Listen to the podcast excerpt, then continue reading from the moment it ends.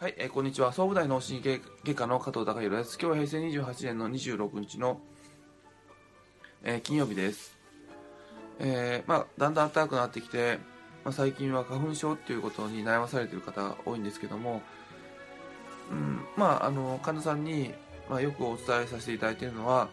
まあ、先日 NHK の試して合点でもちょっとしてましたけども、まあ、基本はやっぱりその異物を取り除くっていうスタンスに立ち返るといいんじゃないかなと思ってあの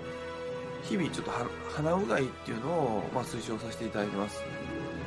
でまあテレビの番組でやっていた鼻うがいっていうのはそのうがいするときにその水を、ま、生理食塩水とかその食塩混ぜてやるように言ってたんですけどもそうするとちょっと面倒くさくなってハードルが上がってしまうのでまあ最初はあのうんまあ水道水で普通の水でもあの水でもとりあえずあのやっていきましょうっていう話をさせていただいてます。まあお風呂の中でも、まあ、水道水でも、えーまあ鼻吸うと痛いよっていう方怖いですよっていう方いるんですけども吸わなくていいので水でちょっと手に水をすくって鼻に入れてこう上に上げるだけでいいので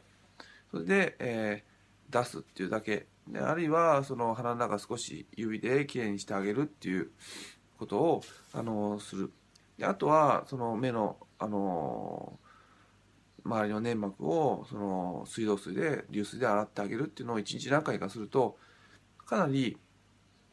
えー花粉症の症状良くなりましたっていう方いるので、まあ、少なくとも、まあ、そういうことをあのちょっとされてみるとあのいいんじゃないかなと思います。ずっと花粉が鼻についたままであれば永遠にアレルギー症状がまあ続いてしまうので、まあ、ちょっと水で洗うっていうことですね。